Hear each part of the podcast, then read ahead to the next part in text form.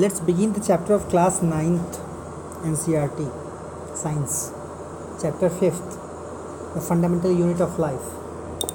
तो जैसा कि तुमको पता है कि किसी मकान को बनाने के लिए सबसे जो बेसिक चीज़ है वो क्या होती है? दीवार को बनाने के लिए ब्रिक्स उसी तरह से बॉडी में सेल जो स्मॉलेस्ट यूनिट ऑफ़ लाइफ है वो सेल है.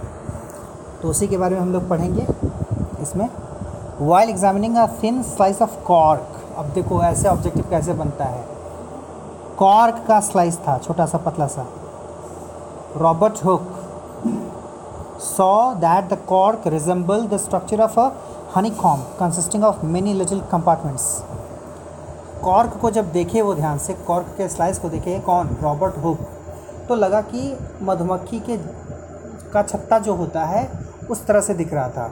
मधुमक्खी का छत्ता कैसे होता है? ऐसे ऐसे छोटा छोटा उसमें होता है ना, ऐसे ऐसे? ऐसे ऐसे बना होता है। तो उसी तरह से वो नज़र आया उनको किसको? रॉबर्ट हुक को। Cork is a substance which comes from the bark of a tree. Tree के छाल से कॉर्क मिलता है। This was in the year sixteen sixty five. When Hooke made this chance observation through a self design microscope. खुद से बनाया था microscope एक। इंपॉर्टेंट ऐसा ऑब्जेक्टिव आता है किससे देखा? Self design microscope. कब देखा? 1665 कौन था जो डिस्कवर किया? Robert Hooke. डिस्कवर किया कि इन्वेंट किया? इन्वेंट क्यों नहीं किया?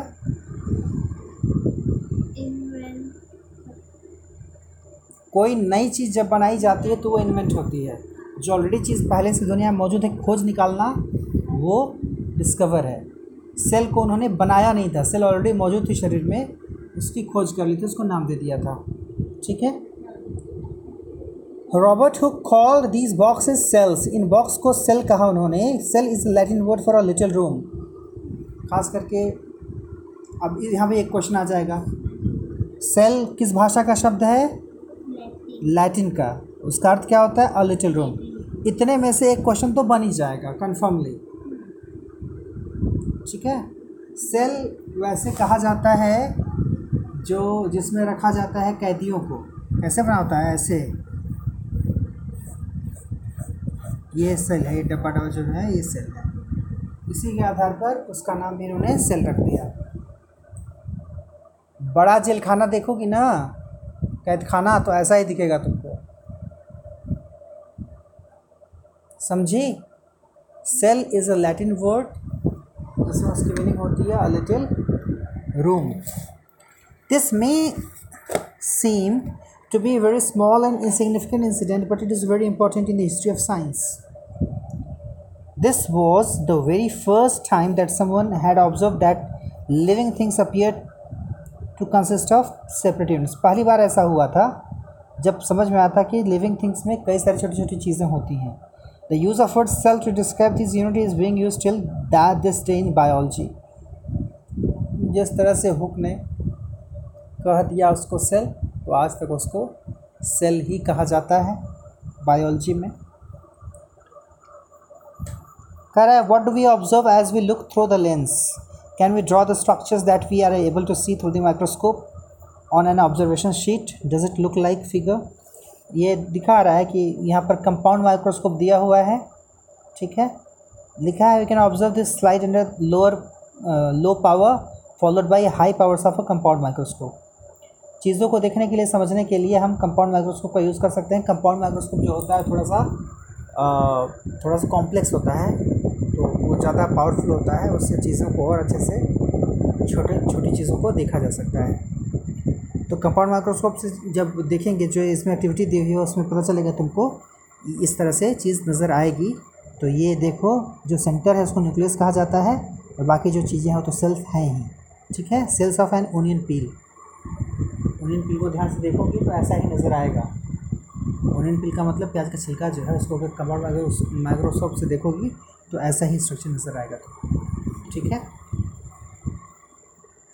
We can try preparing temporary mounds of peels of onion of different sizes. What do we observe? चलो, आगे बढ़ते हैं। What are these structures? ये जो स्ट्रक्चर दिख रहे हैं, ये ये जो स्ट्रक्चर दिख रहा है बुक में जो दिया हुआ है, उसको हम क्या बोलते हैं? देखते हैं। What are these structures? These structures look similar to each other. Together, they form a big structure like an onion bulb.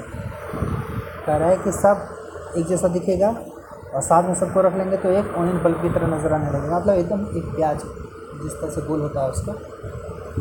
We find from this activity that onion bulbs of different sizes have similar small structures visible under microscope अलग अलग size का onion भी लोगी तो भी उसमें ऐसा ही similar size की चीज़ें नज़र आएँगी माइक्रोस्कोप से देखने पर। The cells of the onion peel will all look the same regardless of the size of the onion they came from कितने भी बड़े बड़ा हो, कोई ओनियन या छोटा हो ओनियन उसमें जो साइज़ नज़र आएगी सेल की, वो लगभग सेम नज़र आएगी। तो उसका मतलब ये हुआ कि जो बड़े साइज़ का छिलका रहेगा, उसमें कई सारा सेल नज़र आएगा, जो छोटे साइज़ का रहेगा, उसमें थोड़ा कम नज़र आएगा। ठीक है? This small structure that we see are the basic building unit of the onion bulb this structure called cell इन्हीं को हमको सेल बोलते हैं। Not only onion but all organism that we observe around are made of cells all organism हमारे चारों तरफ़ जितने organism हमको नज़र आते हैं, सब के सब सेल के बने हुए हैं। How there are also single cell that live on their own करा कुछ सिंगल सेल वाले भी होते हैं जो कि अपने से ज़िंदा रहते हैं। वही जो सिंगल सेल वाले होते हैं उनको क्या बोलते हैं? यूनिसेलुलर जो बहुत सारे सेल वाले होते हैं उनको बोलते हैं मल्टी सेलुलर तो इंसान क्या है? यूनिसेलुलर कि मल्टी सेलुलर यूनिसेलुलर का एग्ज़ाम्पल बता सकती हो? हाँ, और?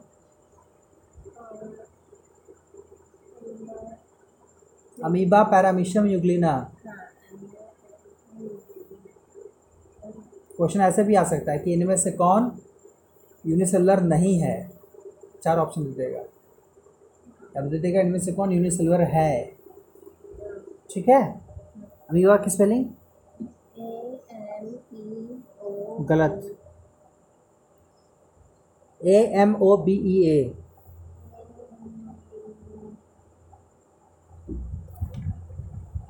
चलो, आगे बढ़ते हैं। Cells were first discovered by Robert Hooke in sixteen sixty five. बात कर चुके हैं।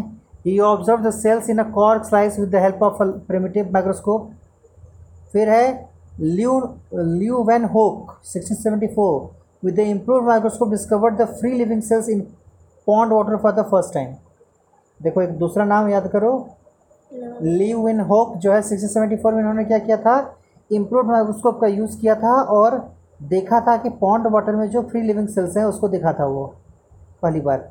It was Robert Brown in 1831 who discovered the nucleus in the cell Robert Brown जो है उन्होंने सेल में न्यूक्लियस की खोज की थी। तो ये क्वेश्चन ध्यान देना एग्ज़ाम में ऐसे भी आ सकता है कन्फ्यूज़ करने के लिए। पता चले न्यूक्लियस ऑफ़ सेल पूछ रहा है तुम रॉबर्ट हुक पहला ऑप्शन दे देगा मार्क चली आओगी उसी को। Who discover nucleus of cell answer is Robert Brown who discovered cell answer is Robert Hooke ये याद रखना। न्यूक्लियस की खोज रॉबर्ट ब्राउन ने सेल की खोज। रॉबर्ट हुक ने। होता है कन्फ्यूज़न ऐसे ठीक है? तो इसलिए ये गलती ना हो। पर Purkinje in 1839 coined the term protoplasm अब देखो फिर देख रहे एक एक एक ऑब्जेक्टिव का निकल करके इसमें से आ रहा है। तो परकिंजे जो है 1839 में उन्होंने एक टर्म क्वाइन किया protoplasm for the fluid substance of the cell जो सेल में फ्लूइड सब्सटेंस बहने वाला सब्सटेंस होता है, उसके लिए उन्होंने टर्म दिया protoplasm the cell theory that all the plants and animals are composed of cells and that the cell is the basic unit of life was presented by two biologists लोग cell theory जिसमें ये बताया जाता है कि सारे के सारे ऑर्गेनिज्म में सेल होता है उसी से वो मिलकर के बने होते हैं। ये थियोरी इसको कहा जाता है सेल थियोरी तो सेल थियोरी किसने दी? दो बायोलॉजिस्ट ने दी। कौन कौन से थे वो? शेल्डन और Schwann Schwann S H S C H L E I D E N Schleiden और Schwann S C H W A N N ठीक है? इन दो का नाम याद रखना सेल थियरी के लिए जाने जाते हैं। The cell theory was further expanded by Virchow Virchow ने इसको फर्दर एक्सपेंड किया, बढ़ाया by suggesting that all cells arise from pre existing cell कोई भी सेल निकलता है पहले से रहने वाली सेल के भीतर से। With the discovery of the electron microscope in 1940 it was possible to observe and understand the complex structure of cell and its various organelles बाद में कंपाउंड माइक्रोस्कोप के बाद एक और माइक्रोस्कोप आया, नाम था इलेक्ट्रॉन माइक्रोस्कोप इसके आविष्कार से, इसके इन्वेंशन से जो है स्ट्रक्चर के कॉम्प्लेक्स स्ट्रक्चर सॉरी सेल के कॉम्प्लेक्स स्ट्रक्चर को समझने में मदद मिली। The invention of magnifying lenses led to the discovery of the microscopic world magnifying lens क्या होता है? जो किसी चीज़ को और बड़ा आवर्धित करके दिखा दे। दो गुना, चार गुना, पाँच गुना, दस गुना बड़ा करके दिखा दे। वो मैग्नीफाइंग लेंस है। ठीक है? तो उसके इन्वेंशन हो जाने से क्या हुआ? माइक्रोस्कोप की दुनिया में एक बड़ा सा, बड़ी हलचल हुई। एक the invention of magnifying lenses led to the discovery of microscopic world it is now known that a single cell may constitute a whole organism such as देखो दिया है ऑप्शन आंसर में amoeba Chlamydomonas paramecium and bacteria. याद रखो, इसमें से कोई भी ऑप्शन में आ सकता है।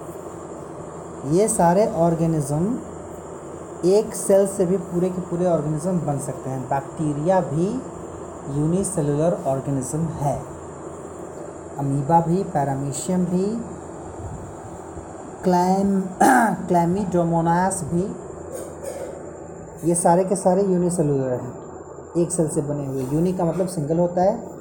On the other hand many cells group together in a single body and assume different functions in it to form various body parts in multi multicellular organisms such as some fungi plants and animals तो ज़्यादातर में तो यही होता है कि multi multicellular होते हैं। कई सारे सेल मिलकर के एक साथ एक अंग बनाकर कोई एक फ़ंक्शन करती हैं। और ये तो पता ही होगा कि कई सारे सेल मिलकर के क्या बनती हैं?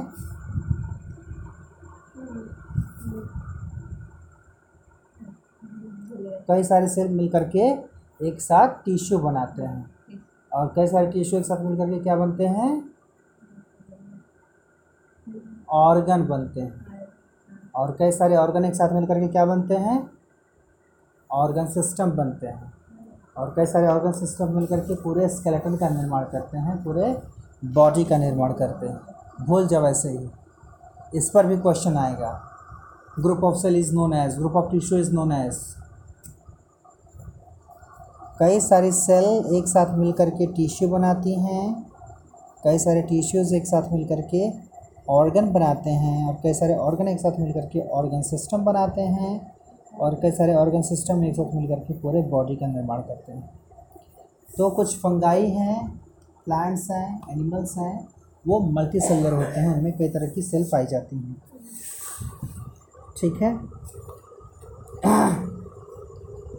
Every multicellular organism has come from a single cell कर, ये माना जाता है कि हर मल्टी सेलुलर ऑर्गेनिज्म जो है यूनिसेलुलर से निकल करके आया है, या सिंगल सेल से निकल करके आया। How cell divide to produce cells of their own kind ये जान लो कि अपनी तरह की सेल को प्रोड्यूस करने के लिए मतलब जो भी मल्टी सेलुलर भी है तो एक सेल से वो बन करके धीरे धीरे बना होता है।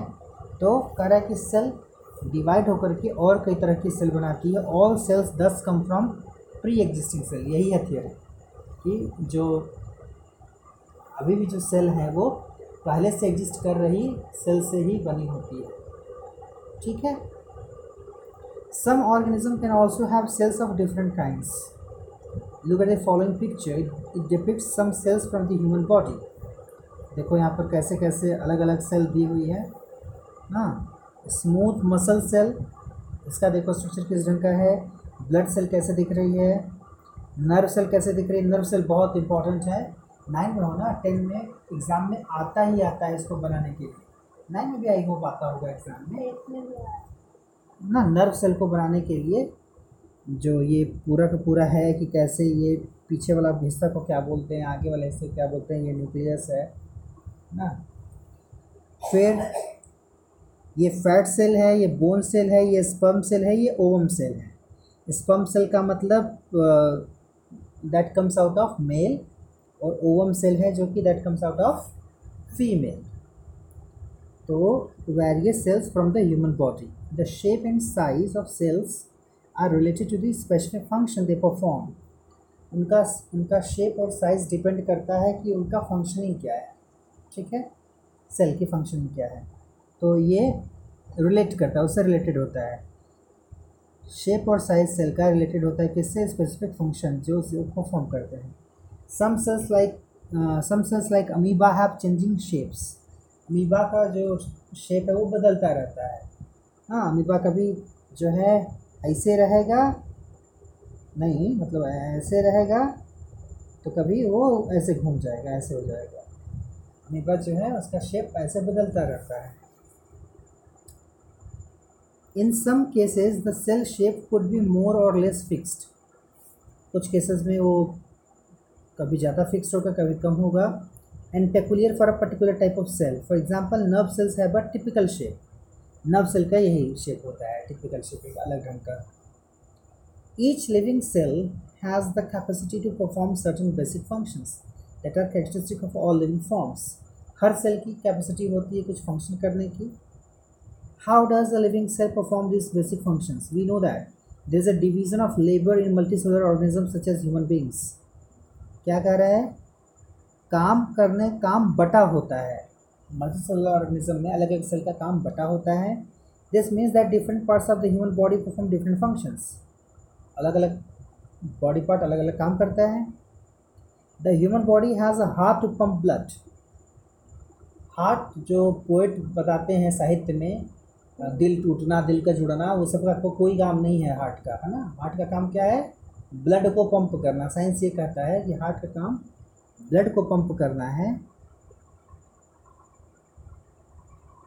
Body has a heart to pump blood a stomach to digest food पेट का काम भोजन को पचाना है एंड सो ऑन तो ऐसे ही अलग अलग का अलग अलग काम है। Similarly division of labour is also seen within a single cell तो उसी तरह से सेल में भी डिवीज़न होता है लेबर का।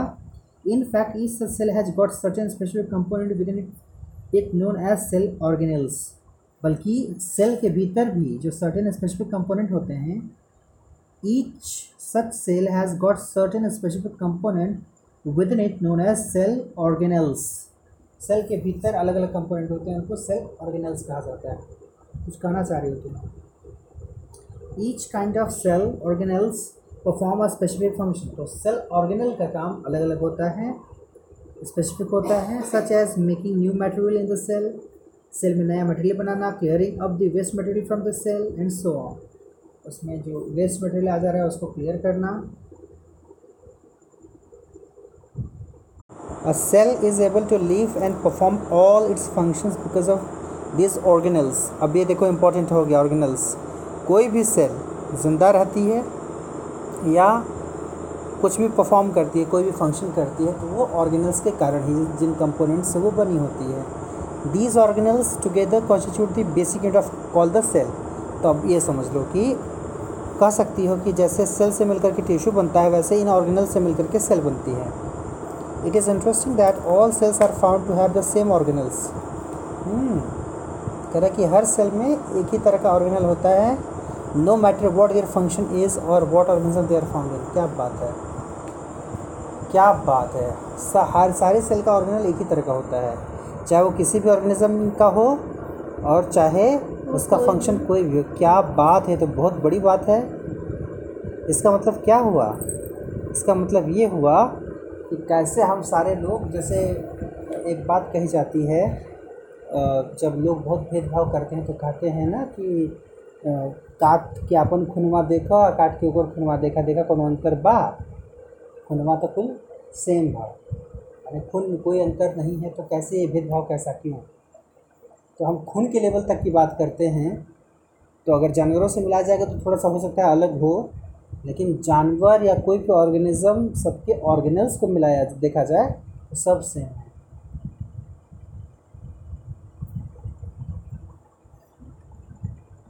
What is a cell made up of what is the structural organisation of a cell किस चीज़ से सेल बनी होती है? उसका स्ट्रक्चरल ऑर्गेनाइजेशन क्या है? We solve that a cell has special component called organelles. How is the cell organise if we study a cell under a microscope we would come across three features in almost every cell अगर microscope से देखोगी तो हर cell में तीन चीज़ें नज़र आएँगी। वो तीन चीज़ें क्या हैं? थ्री फीचर्स एक है प्लाज्मा मेम्ब्रेन और एक है न्यूक्लियस और एक है cytoplasm. Plasma membrane, nucleus, cytoplasm. तो तीन मेन जो फीचर हैं सेल के, वो हैं प्लाज्मा मेम्ब्रेन, न्यूक्लियस और cytoplasm. All activities inside the cell अभी ये भी क्वेश्चन आ जाएगा ऐसे ही किन किन चीज़ से बना हुआ है। ठीक है? All activities inside the cell and interactions of the cell with its environment are possible due to these features जो कुछ भी सेल करती है, इन्हीं के चलते हो पाता है वो। प्लाज्मा मेम्ब्रेन को सेल मेम्ब्रेन भी कहा जाता है। This is the outer most covering of the cell that separates the contents of the cell from its external environment सबसे ऊपर का लेयर क्या? प्लाज्मा मेम्ब्रेन या सेल मेम्ब्रेन क्या है? The outer most covering of cell जो कि उसको बाहर के इन्वायरमेंट से अलग करता है। ठीक? द प्लाज्मा मेम्ब्रेन ऑल्स देखो मेम्ब्रेन का मतलब एक्चुअली होता है झिल्ली, है ना? जैसे नाक के भीतर जो है ना, ये जो नाक के बाल हैं, इसको बोलते हैं semi permeable membrane semi permeable membrane अर्ध पारगम्य झिल्ली. यानी आधा, आधी चीज़ इससे आएगी, आधी चीज़ नहीं आएगी. जैसे हवा जाएगी इससे, झिल्ली से, लेकिन जो डस्ट पार्टिकल रहेंगे, उसको छान देगा. तो वही अच्छा मटेरियल बन करके नाक में इकट्ठा हो जाता है। ठीक है? तो मेम्ब्रेन का मतलब झिल्ली।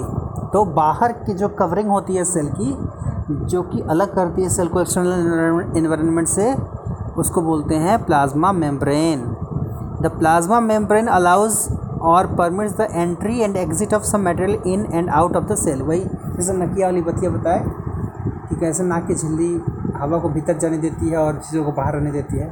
तो ये भी क्या है जो प्लाज्मा मेम्ब्रेन है सेल के भीतर कोई चीज़ आए या जाए इसको कंट्रोल करने का काम कौन करता है? एंट्री और एग्ज़िट का काम। मैंने कह सकती हूँ कि वॉचमैनी वाला काम करती है ये ऐसे याद रख सकती हो।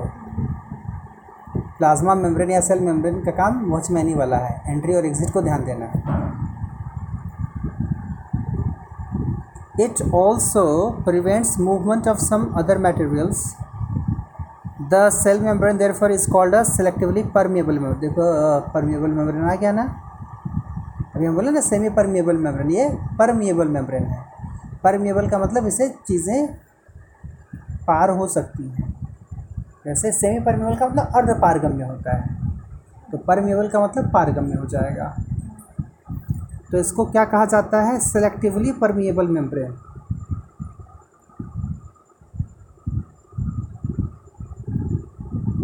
How does the movement of substances take place into the cell? How do substances move out of the cell? कैसे कोई चीज़ भीतर जाती है सेल के? कैसे कोई चीज़ बाहर आती है? Some substances like carbon dioxide और oxygen can move across the cell membrane by a process called diffusion बहुत इंटरेस्टिंग चीज़ है। कह रहा है कि सेल के भीतर ऑक्सीजन या कार्बन डाइऑक्साइड आ सकता है, जा सकता है। किस प्रोसेस से? डिफ्यूज़न से। डिफ्यूज़न का मतलब क्या होता है? विसरण। विसरण क्या होता है? जैसे परफ्यूम है, जैसे मारोगे उसको तो वो फैल जाएगा पूरे घर में तो वो डिफ्यूज़न हो रहा है। तो कार्बन डाइऑक्साइड और कार्बन डाइऑक्साइड का फॉर्मूला क्या होता है? और ऑक्सीजन ऑक्सीजन का O two C O carbon monoxide का होता है। वाटर का? वाटर का? हाइड्रोजन पराक्साइड का? एच टू ओ टू तुमको पता है ना? हम तब तक पूछेंगे जब तक तुम रुक ना जाओ कि नहीं आ रहा है। ये मेरी आदत है। अगर मैं कुछ पूछ दूँ और कोई बता दे तो अब आए नहीं कि हम खुश हो जाएँगे कि नहीं, बहुत बढ़िया बहुत बढ़िया तुमको आ रहा है। तब तक पूछेंगे तो तब तक सारे चुप होना हो जाए कि नहीं आ रहा है। वैसे जो क्वेश्चन तुमसे अभी पूछे, ये सब सिक्स सेवन लेवल का था। चलो। We have studied the process of diffusion in earlier chapters we saw that there is a spontaneous movement of a substance from a region of high concentration to a region where its concentration is low वही बताया जो, जैसे high concentration का मतलब जहाँ चीज़ें ज़्यादा इकट्ठी हैं और जहाँ चीज़ें बिल्कुल नहीं हैं, कम इकट्ठी हैं, वहाँ तक पहुँचेगा। तो वही होता है परफ्यूम अब परफ्यूम ज़्यादा यहाँ छोड़े तो यहाँ कंसनट्रेशन ज़्यादा हो गया, अब वो फैलेगा। जहाँ कम कंसनट्रेशन रहेगा वहाँ तक वो जाएगा। तो हाई कंसनट्रेशन से लो कंसनट्रेशन की तरफ़। ठीक है? जैसे धुआँ ही फैलता है तो क्या करता है? डिफ्यूज़न ही होता है ना उसका। Something similar to this happens in cells when for example कह रहा है कि ऐसा ही डिफ्यूज़न होता है सेल में भी। For example some some substance like C O two which is a cellular waste and requires to be excreted from out of the cell जैसे सी ओ टू को बाहर निकालने की ज़रूरत होती है क्योंकि वो एक तरह से अपवर्ज्य होता है, अवशिष्ट होता है, जिसको बाहर निकलना ज़रूरी है। Accumulates in high concentration inside the cell तो क्या होता है?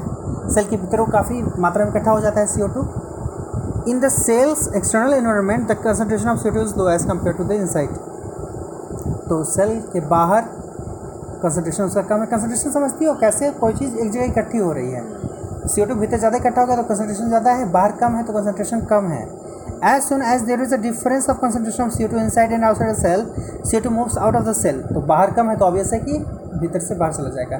जैसे कंसनट्रेशन को ऐसे भी समझ सकते जैसे पानी है, गर्म पानी है, उसमें ठंडा पानी मिलाओगी तो क्या करेगा? ठंडा पानी को गर्म पानी से गर्माहट ठंडे पानी में चली जाएगी, क्योंकि वो कम ठंडा है। ठीक है?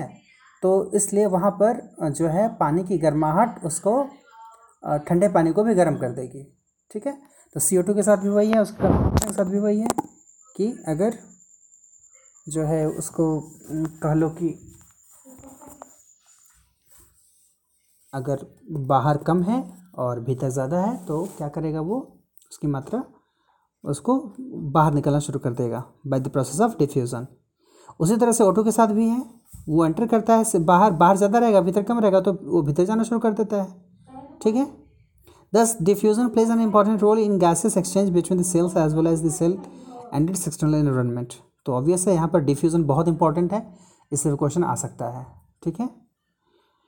Water also obeys the law of diffusion water के साथ भी लॉ ऑफ़ डिफ्यूजन का काम करता है। The movement of water molecule through such self permeable membrane is called इस तरह से जब पानी जाएगा? तो क्या बोलते हैं उसको? ऑस्मोसिस तो नहीं बोलते हैं?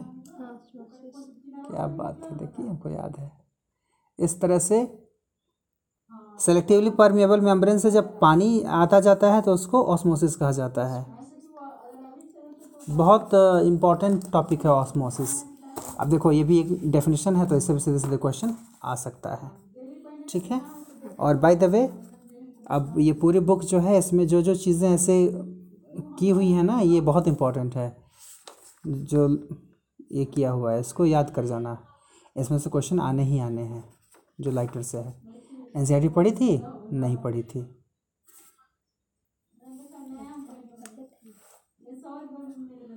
ठीक है। The movement of water across the plasma membrane is also affected by the amount of substance dissolved in water.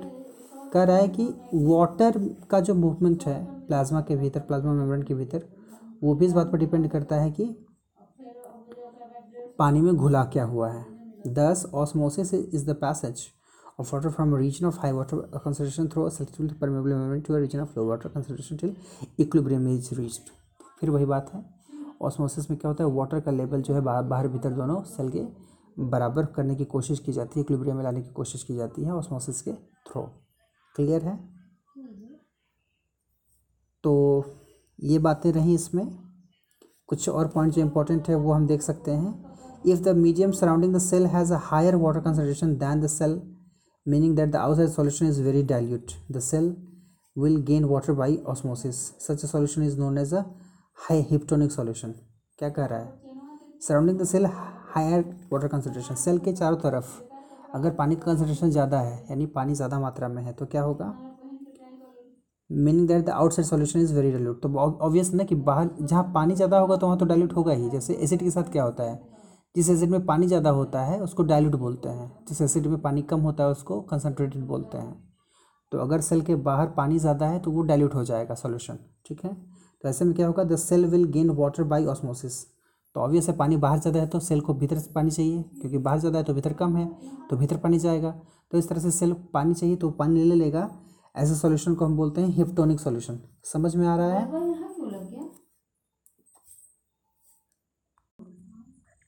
Medium has exactly the same water concentration अगर सेम वाटर कंसंट्रेशन है there will be no net movement of water cross the cell membrane तब cell membrane में कोई पानी का आना जाना नहीं होगा।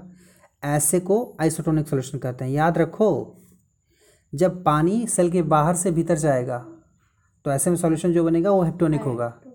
जब दोनों बराबर है, कहीं से आना जाना नहीं होगा तो उसको आइसोटोनिक बोलेंगे जब भीतर से बाहर जाएगा तो ऐसे में हाइपरटोनिक बोल देंगे। ठीक है? यही सब है क्वेश्चन ऐसे ही आएगा। फिर है plasma membrane is flexible and is made up of organic molecules called lipids and proteins plasma membrane जिस फ्लेक्सिबल ऑर्गेनिक मॉलिक्यूल से बनी होती है, उसको कहा जाता है लिपिड्स और प्रोटीन्स ठीक है? Flexibility of the cell membrane also enable the cell to engulf in food and other material from its external environment cell में जो फ्लेक्सिबिलिटी होती है, वो क्या करती है? सेल मेम्ब्रेन को हेल्प करती है। Enable cell to engulf the food ताकि वो फ़ूड को ले सके and other material from its external environment बाहर के इन्वायरमेंट से वो मटेरियल को ले सके। यहाँ पर एक चीज़ और मैं बता देना चाहूँगा, बाकी ये तुम अपनी पढ़ना, ये एक बार पढ़ करके सोना, ये जो जो है लेक्टर से किया हुआ है। जैसे कैसे सेल की वर्किंग होती है? सेल की वर्किंग तो देखती हो कि सेल मिल करके काम करते हैं। तो वैसे ही इस चीज़ को समझना बहुत ज़रूरी है। जैसे ही खाना खाती हो जैसे खाना ना खाओ कभी कभी ऐसा तुम्हारे साथ तो कम ही होता होगा। नालायक किस्म की हो, तुमको खाना खाओ, ना खाओ, फ़र्क नहीं पड़ता। लेकिन अगर थोड़ा सा फ़िज़िकल वर्क करना है तो ऐसे में होता है। हम लोग के साथ ये कई बार हो चुका है, बचपन में स्पेशली जब काम करना होता था ज़्यादा एक समय के बाद भूख लग जाती थी। तो भूख लग जाने के बाद क्या होता था कि ऐसा नहीं कि एकदम केवल परेशानी और जगह, हाथ से अगर कुछ लिखना ही हो ना तो लिखने का मन नहीं करता है। मतलब उंगली साथ नहीं देती कि कुछ हम लिख दें या फावड़ा चलाएँ, खुरपी चलाएँ, कुछ काम करना है अगर तो। तो उसका क्या मतलब है? उसका मतलब ये है कि हमारे जो हाथ की, हाथ का जो मसल है, उसके भीतर की जो सेल हैं, उनकी एनर्जी लो हो जाती है। उनकी एनर्जी लो हो जाती है तो फिर जैसा लगता है काम करने लायक नहीं रह गया। जब हम खाना खाते हैं, जब भोजन हमारा डाइजेस्ट होता है, जब हमको एनर्जी मिल जाती है डाइजेशन के बाद तो एनर्जी क्या मिलती है? वो एनर्जी हमारे बॉडी के हर सेल तक पहुँचती है। तो वो एनर्जी पेट से होने के बाद फिर हर सेल तक पहुंचेगी तो वो हाथ के सेल में भी पहुंचेगी वो एनर्जी तब लगेगा कि हाथ में जान आ गई, लगता है कि अब खाना ही नहीं खा सकते या अब जो है, अब पेन ही नहीं, अब तो फावड़ा पकड़ लेंगे और किसी को अगर कुटना रहेंगे तो कुट भी सकते हैं। बात समझ में आ रही है? तो एनर्जी का वो लेवल हो जाता है। सेल का माहौल बन गया दिमाग में। अब बाकी न्यूक्लियस और ये सेल वॉल ये सब पढ़ो। साइटोप्लाज्म पढ़ो। एक बार जितना चीज़ अंडरलाइन है उसको एक बार पढ़ जाओ। चले जाओ। तैयारी हो जाएगी सर की पूरी।